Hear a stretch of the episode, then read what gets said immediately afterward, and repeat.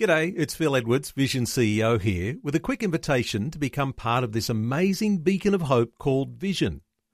Together we can put our love into action to help people of all kinds build or rebuild their lives on the truth of God. Please consider the part you can play during our upcoming Visionathon appeal, remembering that it's your support that makes Vision possible, including this podcast. Audio on demand from Vision Christian Media. Exploring faith and the future. Neil Johnson and Bible teacher Dr. Camille Majdali. We've been exploring the books of the Bible and a focus on the New Testament. And sometimes the books in the New Testament are called epistles or letters. We've been talking about some of the prison epistles, Camille, And in our last program, we were talking about the epistle to the Ephesians, but there are some other prison epistles. Absolutely. There are Philippians, Colossians, and Philemon or Philemon. Let me take a moment with Philippians. It's a favorite one of mine. I have it subtitled How to Have Joy in All Circumstances because Philippians is the epistle of joy. Let me tell you, if you could have joy, Neil, in all circumstances, there would be no mental health issues, no depression, no anxiety, because God's joy really is circumstance defying. It goes beyond what happens to us in the natural. It's almost like the difference between happiness and joy. Happiness usually is circumstance dictated.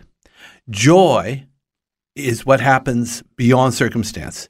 I met with someone recently and they were very, very joyful that day. In fact, I always know them as joyful, even though they heard some incredibly bad news on the day I met them.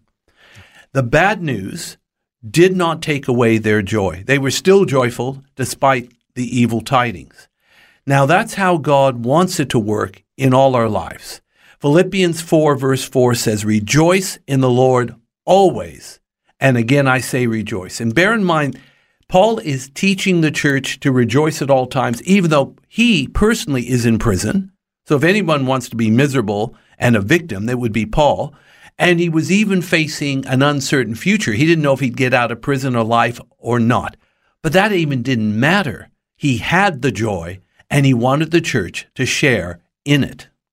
When we talk about these prison epistles, in fact, in lots of those New Testament writings, Camille, uh, the idea of recognizing the circumstances or the context of the one who is writing, these things are actually speaking louder than just what was written in the first century. They speak into our circumstances today.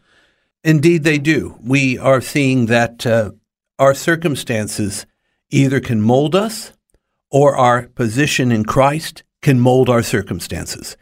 In Paul's case, he is talking about joy in Philippians, even though he was unjustly incarcerated, even though people were taking advantage of his incarceration to rub salt in the wound and preach Christ out of envy and strife, while others are preaching Christ out of a loving, good heart. And he says, it doesn't even matter. The what matters is Christ is being preached despite the motivation. He was rejoicing in that.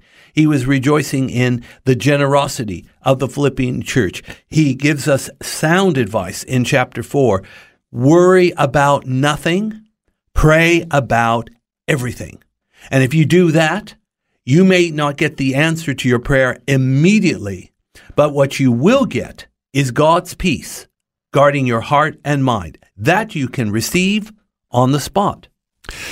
Is there a sense too, Camille, that when you find yourself in hardship, as the Apostle Paul was when he wrote these prison epistles, that somehow or other the richness of being able to identify or to empathize uh, with what others may be suffering for their faith really comes through in his writings? Well, yes, he can he can credibly speak about joy and suffering because he was the role model and furthermore, he leads the pathway to victorious Christian living because of his overcoming attitude and because of his everlasting joy. Faith and the Future with Neil Johnson and Dr. Camille Majdali from Teach All Nations. For more from Dr. Majdali, including books and DVDs on prophecy, Bible commentaries, plus today's and other episodes of Faith and the Future, go to vision.org.au. For taking time to listen to this audio on demand from Vision Christian Media. To find out more about us, go to vision.org.au.